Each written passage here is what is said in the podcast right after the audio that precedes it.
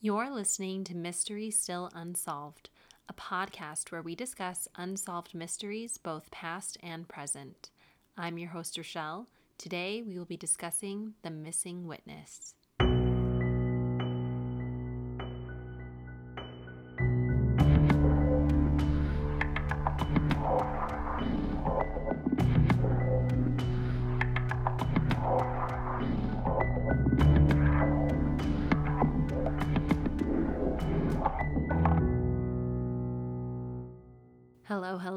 And welcome to Mystery Still Unsolved.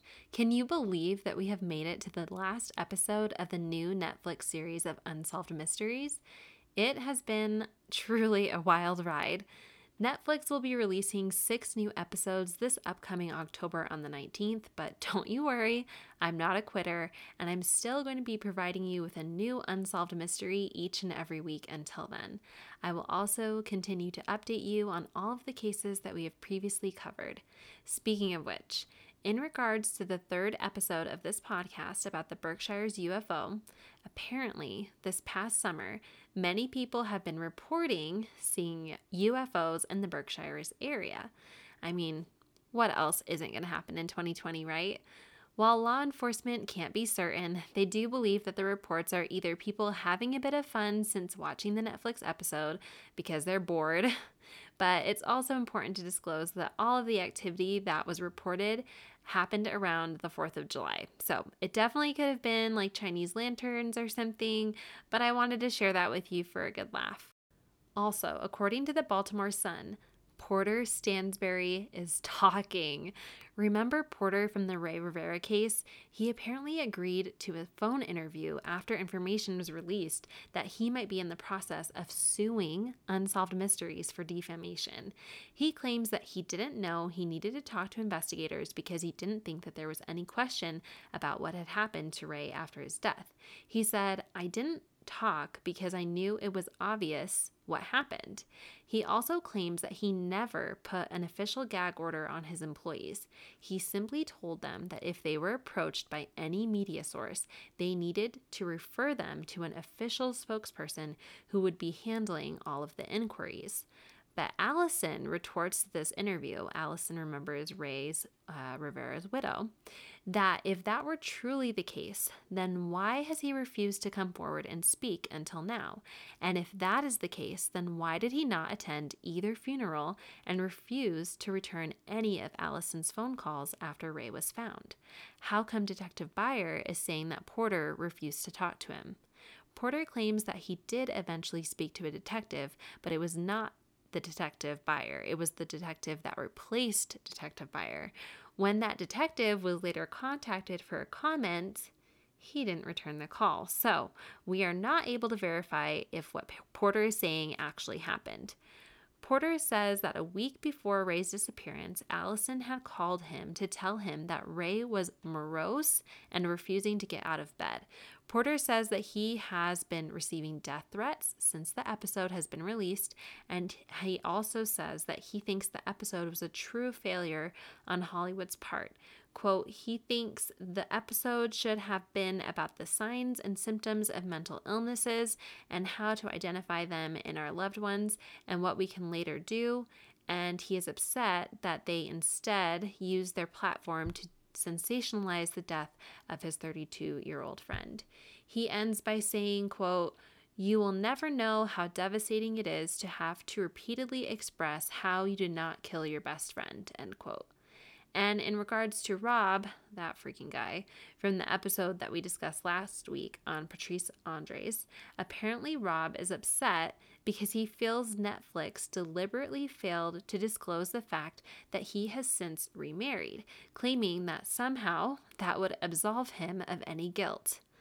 I'm not really following. Are you? So, that's what's new regarding the cases that we have discussed thus far. I will, of course, continue to keep you updated on all past cases that we cover. If you have been with us since the beginning and you haven't already, please leave a review or share on your stories on Instagram or on Facebook. It's quick, it's free, but it makes a huge difference to the Mystery Still Unsolved podcast. Our reach will go so much farther and the word will go through so- social media if you leave a review. So thank you so much. Also, if you haven't already, follow me on Instagram at Mysteries Still Unsolved. There you will get sneak peeks, updates. There are discussions of all of our previous cases.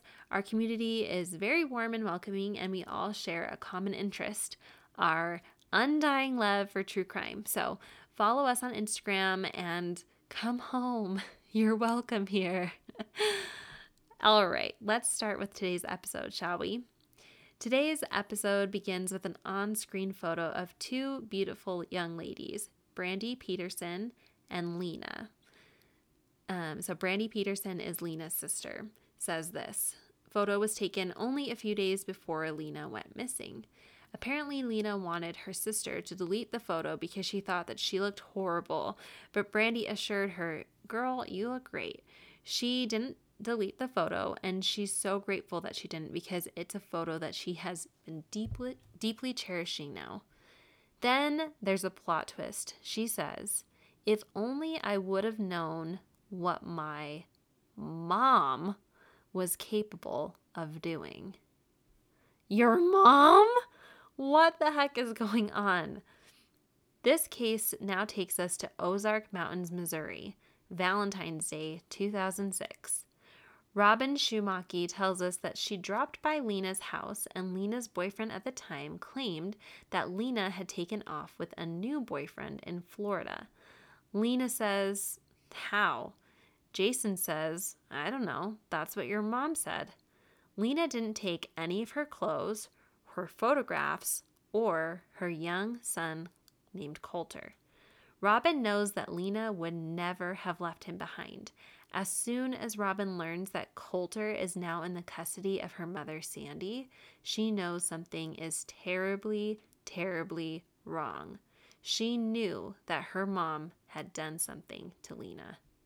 We now meet Detective Rick Letchworth. He said that they received a call reporting a missing person, and after speaking with family, it's to his understanding that Lena's stuff was packed up into boxes and basically left out on the front porch until it was ruined by the elements.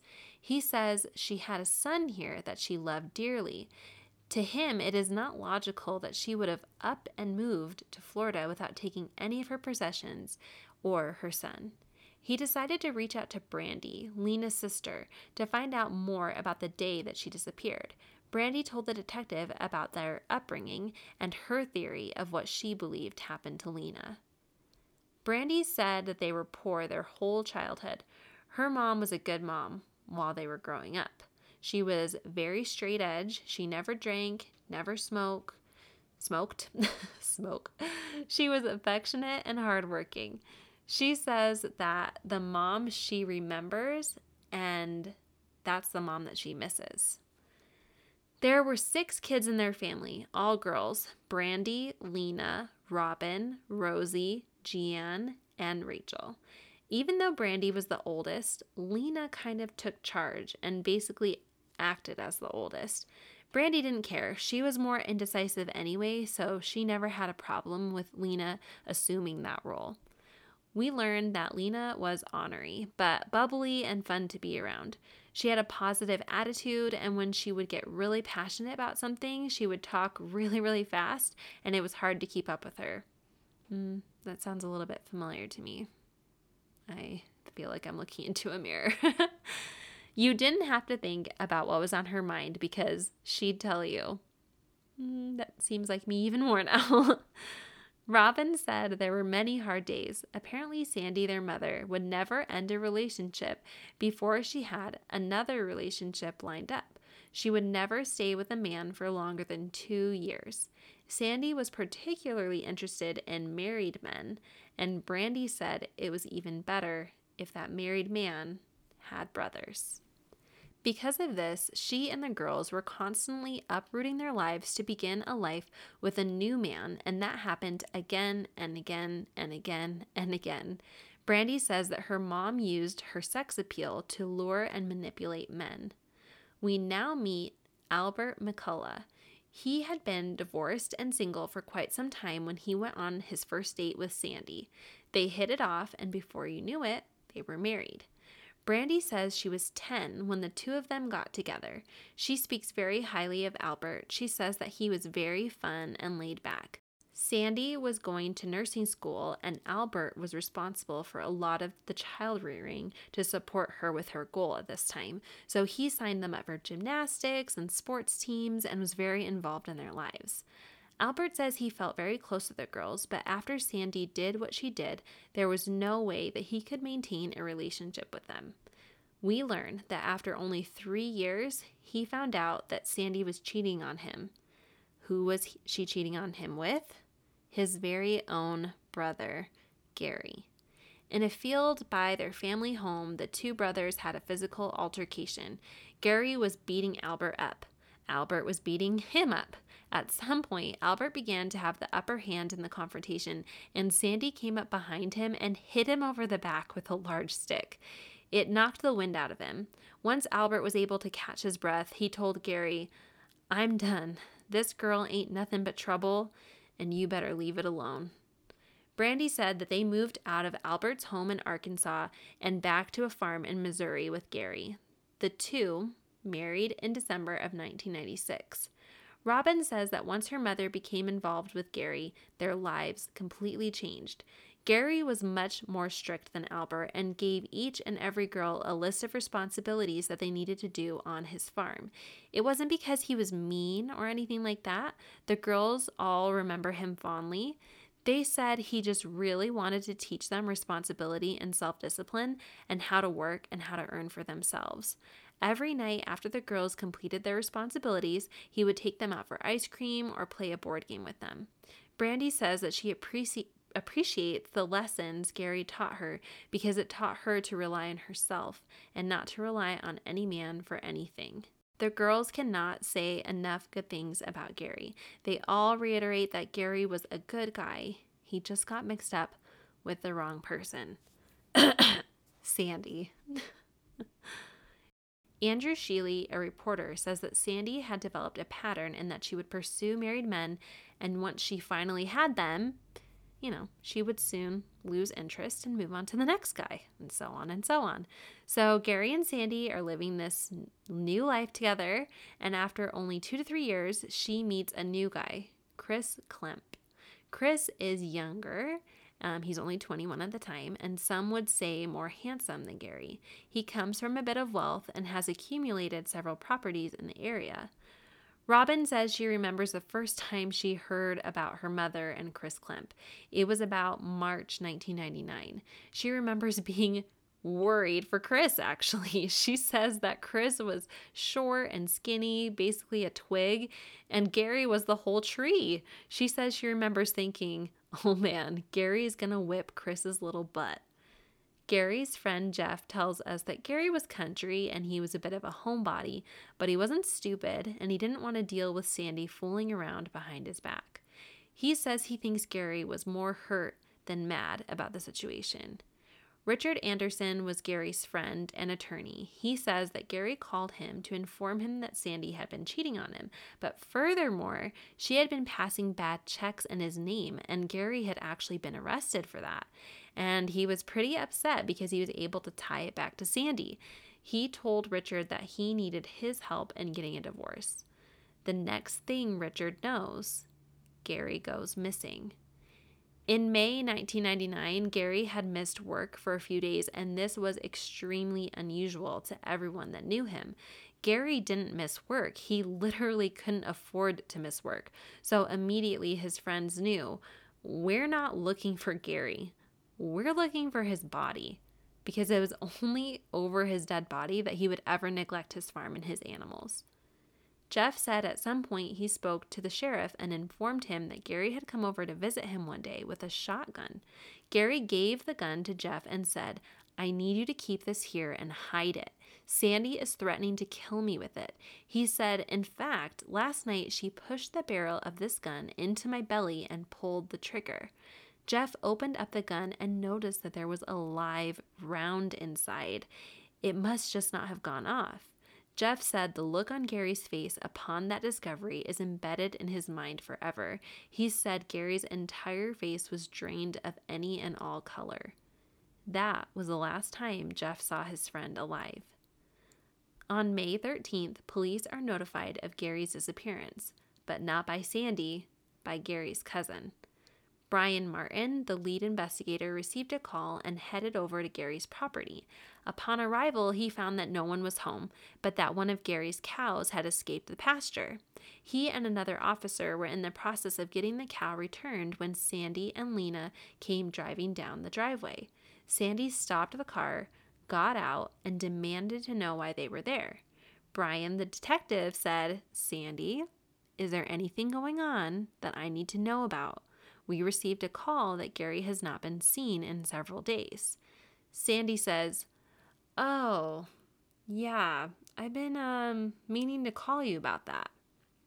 Brian says, Well, do you want to fill out a missing persons report?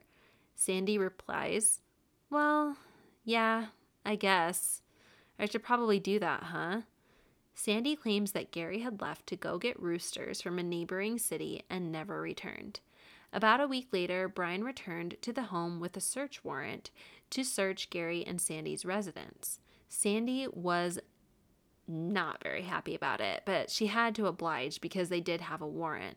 They were able to spend a good amount of time there, and they did notice some very startling discoveries.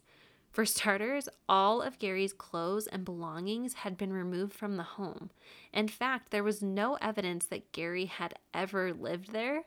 There was, however, a wallet on the kitchen table, and when opened, that wallet belonged to Chris Klemp. Keep in mind, Gary has only been missing for one week, and Chris is already moved into the home and assuming that husband stepdad role in Sandy and her children's lives. The sheriff tells us that upon the discoveries they found in the home, he asks Sandy to take a polygraph, to which she looks him dead in the eye and tells him, If you find a body I'll take a polygraph test. He knew at this point that they were going to have a very difficult time finding Gary. Brian recalls the girls being very uncooperative and antagonistic towards law enforcement, particularly Lena. Lena was about 13 or 14 at the time, and she was very protective and very close to her mother. Brian could tell right away that Sandy was the boss and Lena was the number two. Whatever Lena said, the girls would quickly obey. Robin remembers going into a room with all of her sisters to be interviewed by investigators. The officers were asking them questions about the day that Gary went missing, and they didn't say anything. She said they didn't say anything because Lena had told them that if they said a single word, the cops would take them away from their mother and they would all be sent away to live in different homes and that they'd probably never see each other again. The girls obviously didn't want that, so they listened to Lena and they didn't say anything. Brandy says that her mother has been getting them to lie for her their entire lives, but Brandy says she remembers. She remembers what happened that day like it was yesterday. She says that she and her sisters had come home from school and their mother met them at the door. She told them, Hey guys, a cat had kittens in the field. Why don't you go and look for them? Brandy was 15 or 16 at the time and she didn't want to go look for kittens. So she sat on the porch waiting to be let in. She kept yelling to her mom, Can I come in yet? No. What about now? No. Finally, Brandy became impatient and she decided to go in. She didn't care about what her mother had to say. I mean, she's 15 or 16. I don't think 15 or 16 year olds care what their mom has to say.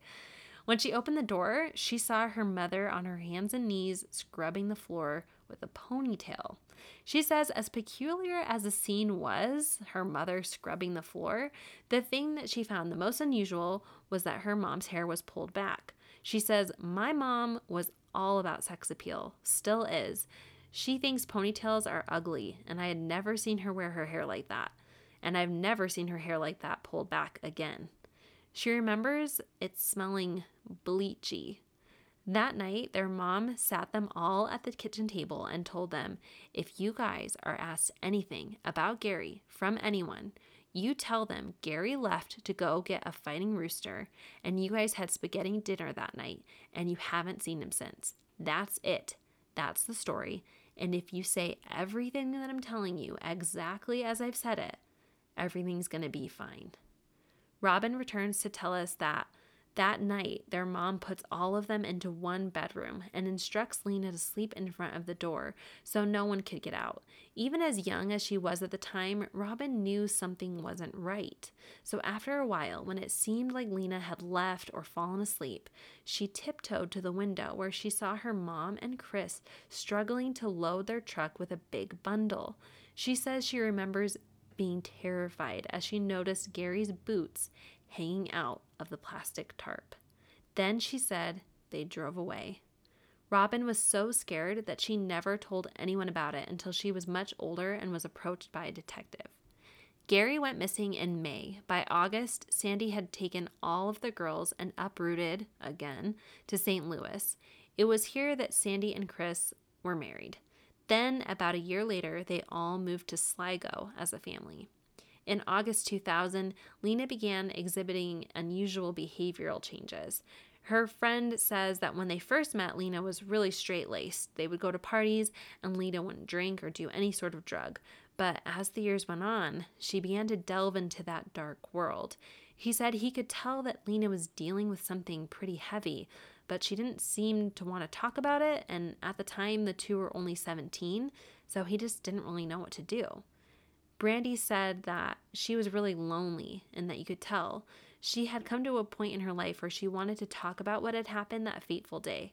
Ultimately, she confided in a boyfriend about all that had happened that night. The boyfriend, through some gentle persuasion, encouraged her to speak to Gary's family. He said, If you know information that could bring the family peace, you have to tell them because the family, he, they're still looking for him after all of these years, and that's not fair to them. Lena agreed with her boyfriend and she told him, I will speak with Albert. She had always liked him. Remember, he was her stepdad for a little bit, so, you know, they had a bit of a history there. On August 26, 2003, Albert said he remembers getting a call from Lena and she didn't seem right. She seemed like she had something heavy on her heart. Albert obviously still cared about her and wanted to know what she had to say because he could tell something was really eating her up inside. They agreed on a time to meet up, and Lena came. Albert had recently purchased a tape recorder, and secretly he began to record their conversation. We are actually able to hear the audio tape confession in the episode, but I'll transcribe it for you now. Albert, who killed Gary? Lena. Mom, okay? He was sitting on the couch eating eggs. She walked out and shot him three times in the head she couldn't hack it until we all came home. She, you know, she wrapped him in paper, um, plastic, plastic stuff, and uh, hay, hay, hay strings. And this is on the bedroom floor. Albert, on the bedroom floor? Lena, yeah, she had dragged him in there and then she locked the door and everything. And and we got home and she had me go in the bedroom because she didn't want me to see what she was up to, but I had already seen it because I had peeked through the bedroom door. And even though I saw it, I mean, I didn't want to believe it and she took him and and they put him in the truck and they left. Gary says he believes every word of what Lena told him. He said they talked all night and she was shaking and trembling the entire time recounting the details of the crime. Albert, well, I need something to verify that Gary's gone. Is there any way that a person could go about doing that? Lena, there's nothing. There's nothing whatsoever left. There isn't. He was burned, completely burned, and everything that was at the burn pile was put into buckets and spread into different locations. I can't remember where at. I mean, I was there. I'm the only one that knows exactly what happened, but there's nothing left. I burned the tips of my fingers getting the bones from the ashes. I know this makes me sound like a bad person, but I mean, what was I supposed to do? Albert, you were a kid. Lena, yeah. Albert, doing what your mom asked you to do. Richard says that when Albert showed him the tape, he was excited because finally they had of what had happened. They had some knowledge of what had happened to Gary. They called the sheriff who came and picked up the tape. The next day, Sandy and Lena lawyered up. Lena and Albert were supposed to meet up at a later date, but Lena didn't show this time. Guilty guilty, guilty.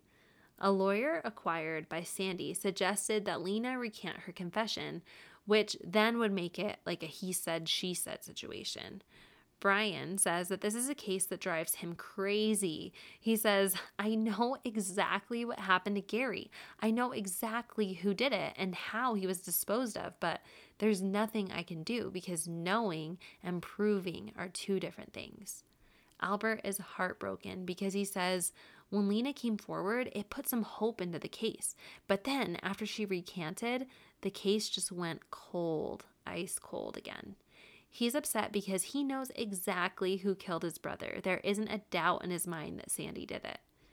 Brandy said she had heard about some of the details, but she couldn't believe it yet. She said, You grew up your whole life thinking that your mom, your mom, couldn't hurt anyone. And now you have to process the fact that your mom could have murdered someone? But one day, Lena opened up to Brandy and told her the whole story, just as she had done with Albert. Brandy couldn't believe what she was hearing. She didn't say anything, she just listened. The next day, she got into an argument with her mom. She said, I just got so mad at her. I was calling her names. And then I threatened her and I told her, I'm going to call the police and tell them every single thing that you did to Gary. I know. Lena told me everything. She said her mother got quiet and stared at her for what seemed like an eternity. And then she said, get in the truck. And Brandy does. Are you freaking kidding me? Brandy does go into the bed of the truck. So she figured that would be her best bet if she needed to like jump out and escape. She and her mom and Chris went for a drive. It was the middle of the night and super dark all of a sudden they stop on a deserted dirt road. And this is the thing of nightmares. Before she knew it, Chris was standing to the right of her with a shotgun pointed in her face. She said it was the scariest moment of her life. Well, yeah. And she jumps over the bed of the truck and now she's facing the front of the truck. She finds herself looking at her mother, but her mother is refusing to look at her or even acknowledge her existence. She said, My mom can see me and she can hear me screaming, but she never even looks at me once. Her eyes are dead to the world. Brandy says while tearing up, It was so hard because I didn't know what to do. If I stayed, they would kill me. If I ran, they would definitely kill me. She didn't even know where she was. Thinking quick on her feet, Brandy runs to her mom's side of the truck and just hops into her lap. He knows that Chris, she knows that Chris will not shoot her then because it would risk hitting both of them. She says to her mom, Please don't let Chris hurt me. And after several moments, her mom says, Please don't hurt my baby. Chris puts the gun down and they drive back home. Talk about an awkward car ride. Can you imagine? Before that night, Brandy never could have believed that her mom could hurt someone or anyone, but after that night, she knew exactly what her mother was capable of. She never spoke to anyone because she didn't want to risk her life. She knew if she said anything, her mom would carry out her murder next time. She says, but that's what Lena did. After Lena's confession, she never said anything to law enforcement again. A short while, Lena gave birth to her son, Colton. She didn't want to have anything to do with Gary, most likely because she was either afraid of being locked up and away from her son or afraid of her mom hurting her. She just wanted to work and provide for her son. That was her only goal. Sandy took care of Colton while she was at work. Brandy says that she was doing really well for a few years. She wanted to make enough money that she wouldn't have to rely on her mom anymore, so she took out probably more jobs than she could handle. In 2006, Lena had plans of getting married. Lena had found a guy that would be a good role model for her son, and she was about to be financially independent of her mother. Andrew Sheely, the reporter, says that Sandy found this to be a threat because of Lena, if Lena was fully independent of Sandy, then Lena could confide what she knows. So there's this rising tension between Lena and Sandy, which really makes a peak when the lawsuit is filed. Richard, the McCullough family attorney, had filed a civil case since a criminal charge didn't seem like it was happening anytime soon, alleging that Sandy and Chris had killed Gary and that Lena was an accessory to this murder. I mean, Lena does admit to helping to dispose of the body in the recording that they have. They were going to push for Lena to get immunity due to her age at the time of the crime. Also, they would give her that trade if she agreed to provide testimony where she discussed the details that she knew and told the court who was indeed responsible for Gary's demise. That was their hope, but it didn't turn out that way. When the civil case is finally brought before a judge, Chris is there, Sandy is there, Brandy is there, Robin is there. However, someone's missing Lena.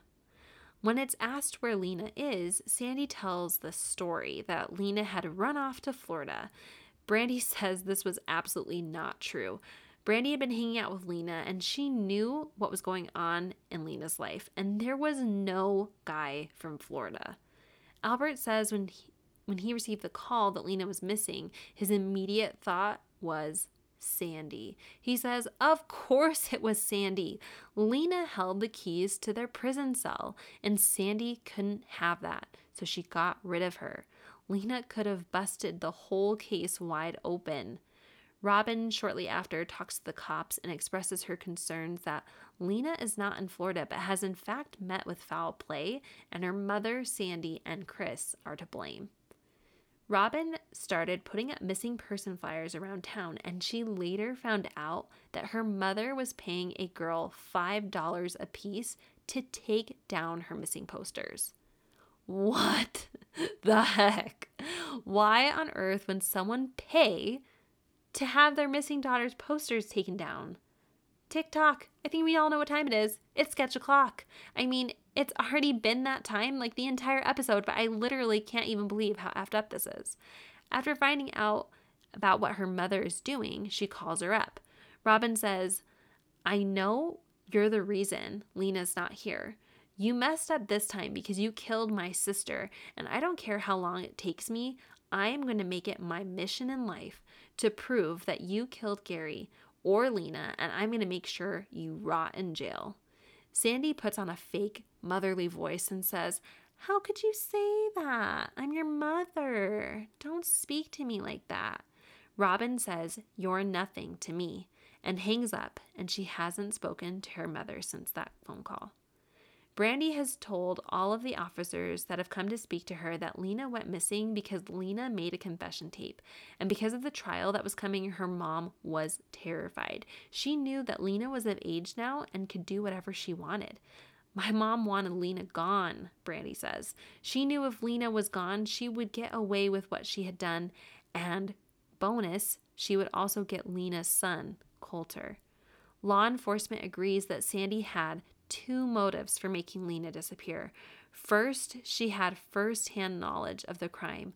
Also, she had a son, Colter, that Sandy desperately wanted. Sandy had six daughters and had always wanted a son. So much so that when Colter was under her care, remember, Sandy is watching Lena's son while Lena's at work, she would make Colter call her mom.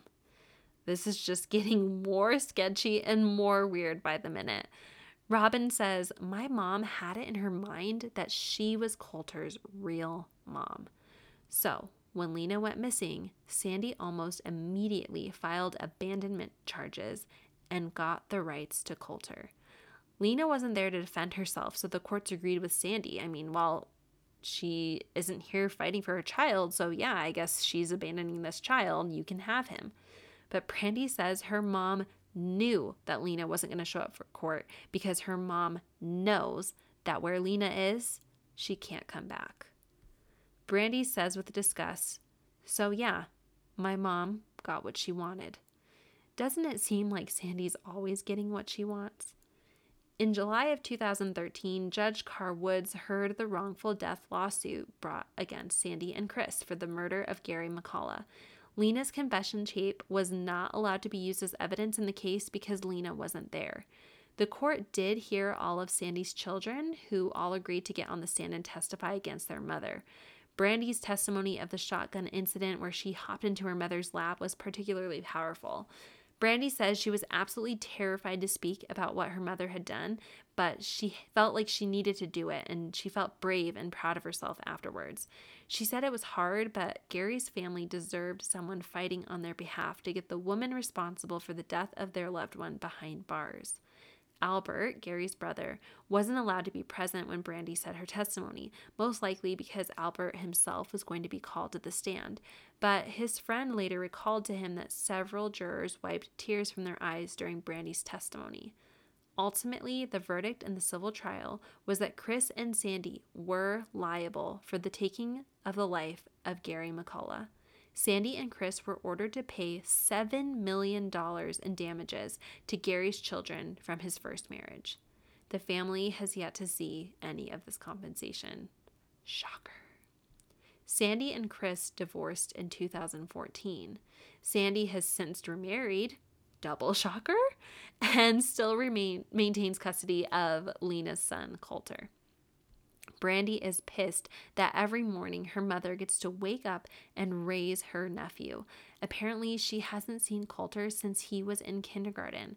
For a long time, Coulter was homeschooled because Sandy didn't want Coulter finding out the truth from the kids at school. But she promises that when Coulter is old enough, Brandy and her sisters plan on telling Coulter what really happened to Lena and who is responsible. Brandy vows that she will spend every day of the rest of her life trying to put her mother away. She says sometimes she feels afraid, afraid of what her mom is capable of, but then she has to shake that fear away because if she lives in fear, nothing is ever going to be done for Lena. Andrew Sheely returns to tell us that Chris and Sandy had access to two separate properties at the time. We have a Sligo property and a Salem property. Brandy and Robin were given permission by the current owners to search the property that was once owned by Chris and Sandy. It is the property that they lived in when Lena disappeared. Brandy knows that wherever they put Lena, it's going to be very, very hard to get to.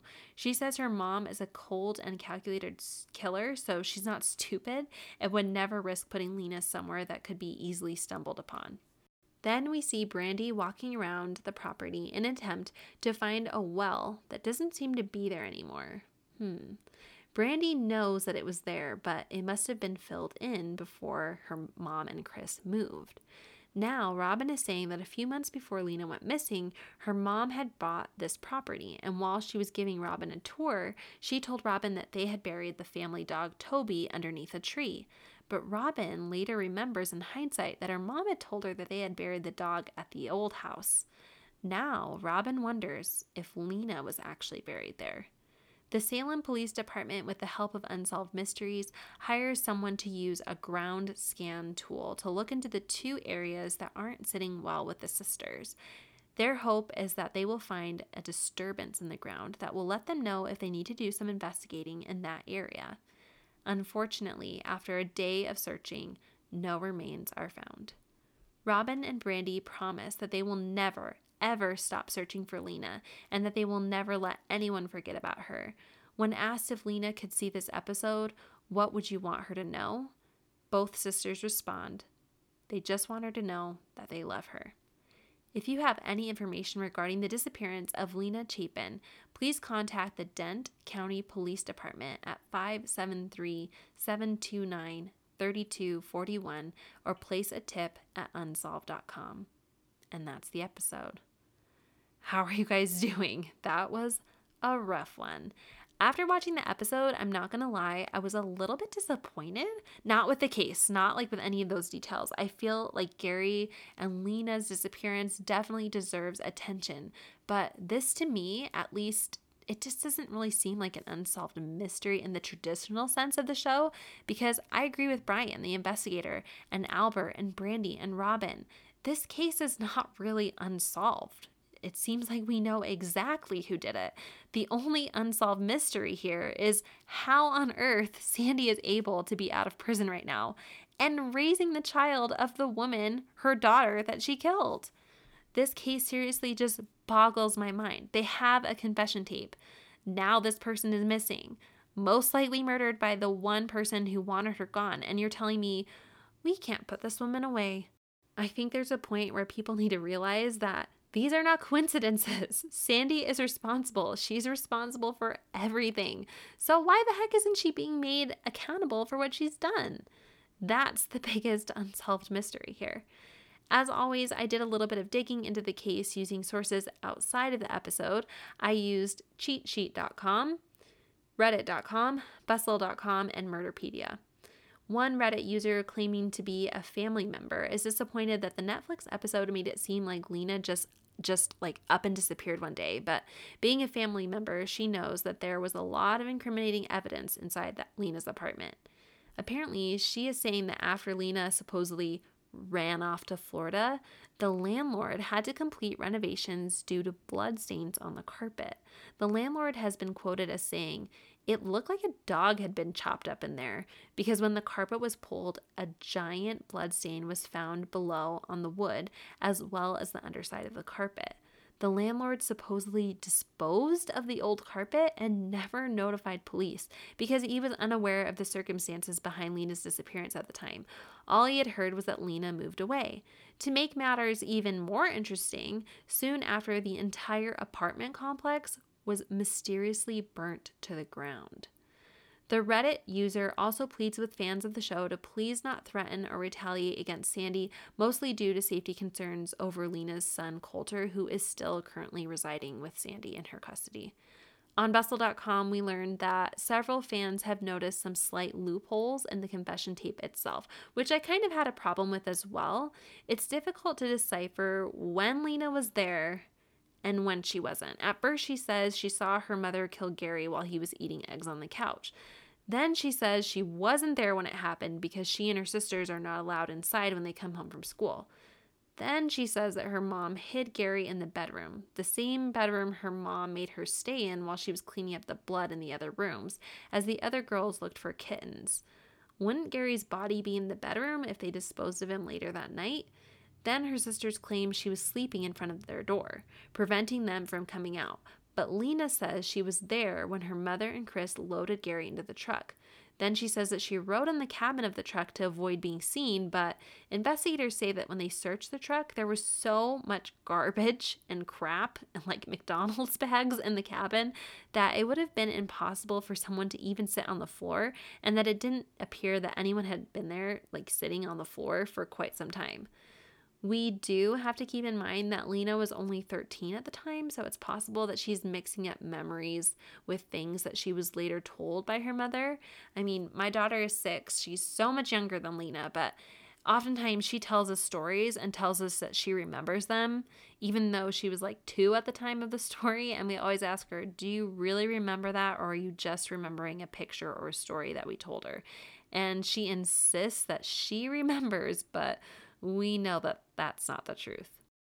Another source, Chris Klemp's ex wife, the one that he left so that he could be with Sandy, reveals that during a heated debate, he threw his hands up in the air and yelled, I don't have time to think about this right now. I don't have time to talk to you right now. I'm trying to figure out how to get away with killing a man.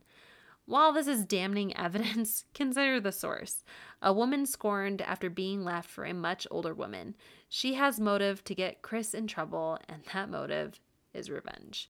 I don't think that we can discount Brandy's testimony at all either. I very much believe that when her mom told her to get in the truck, all of the following events that she described did indeed happen. I can't for the life of me figure out why on earth she would go with them, but hindsight is 2020 and I'm sure she looks back and asks, "Yeah, why did I go with them?"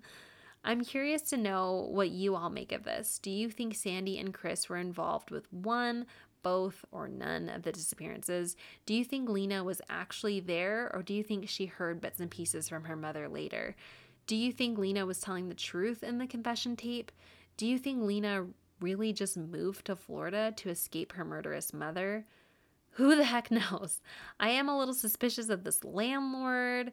I mean, even if you didn't know the circumstances behind your tenant moving, you would think after finding that much blood, you would contact the authorities. I wonder if the landlord has something to hide, especially since shortly after the building was burned down seems awfully sketchy to me. I think it needs to be looked into.